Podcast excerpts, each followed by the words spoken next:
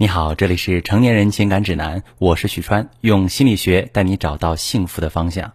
今天我们要谈一个比较敏感的问题，也是我非常想对女性朋友说的问题：为什么老公出轨了，很多女人却选择凑合过？男人都出轨了，你还留着过年吗？甩他一个大嘴巴，头也不回奔向新生活，让那个渣男后悔去吧。如果可以做到，这一定是女人对付出轨渣男最爽的方式。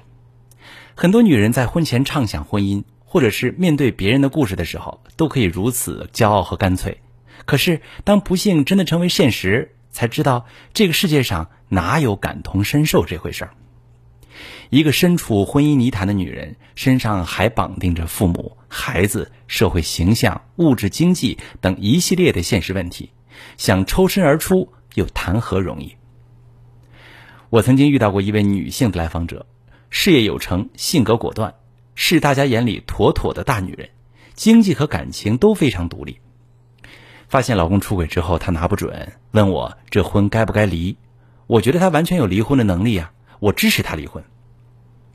可是当天她回到家，看到孩子扑到老公身上喊爸爸，而爸爸一脸宠溺的抱起孩子亲了两口，满脸温柔的笑意，她的心一下子软了下来。第二次找我沟通。不希望孩子没有爸爸。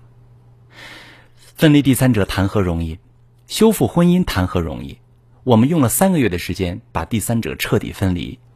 给这个案例做总结的时候，女士哭得稀里哗啦。我特别敬佩这位女士，在决定修复这段遭遇背叛的婚姻时，她也有过许许多多的挣扎，甚至是对自我的怀疑和攻击。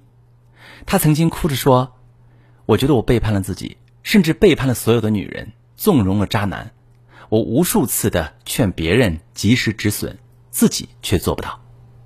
可是，当她重新收服这个男人，把第三者分离，让老公回归家庭，她发现自己是在跟自己对抗，放下了受害者心态。我觉得，她为了孩子做那么多，特别不容易。恋爱是精神生活，是很多姑娘心中的明月光，神圣不可玷污。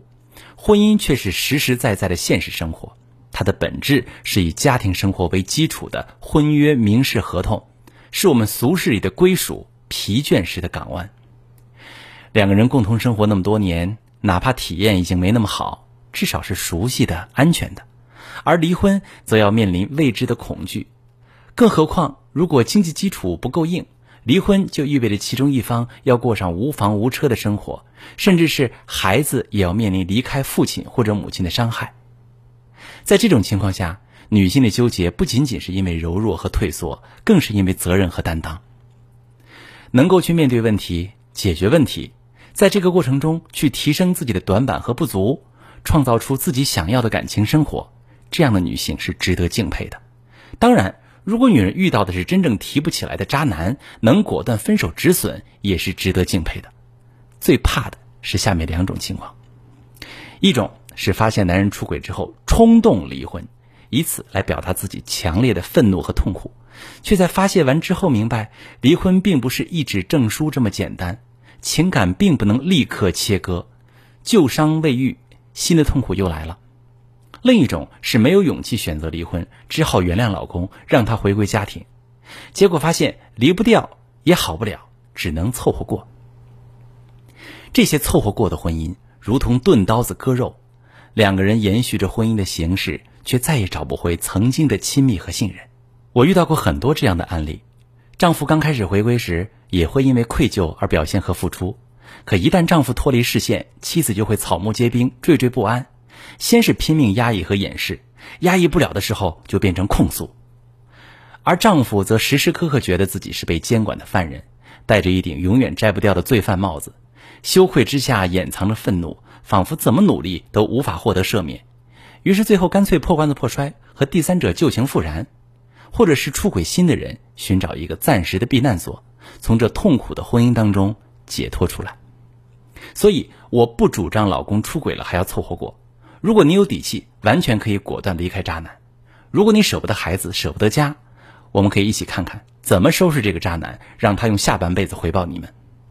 如果你拿不准是该和还是该离，可以把你的情况跟我说说，我来帮你分析。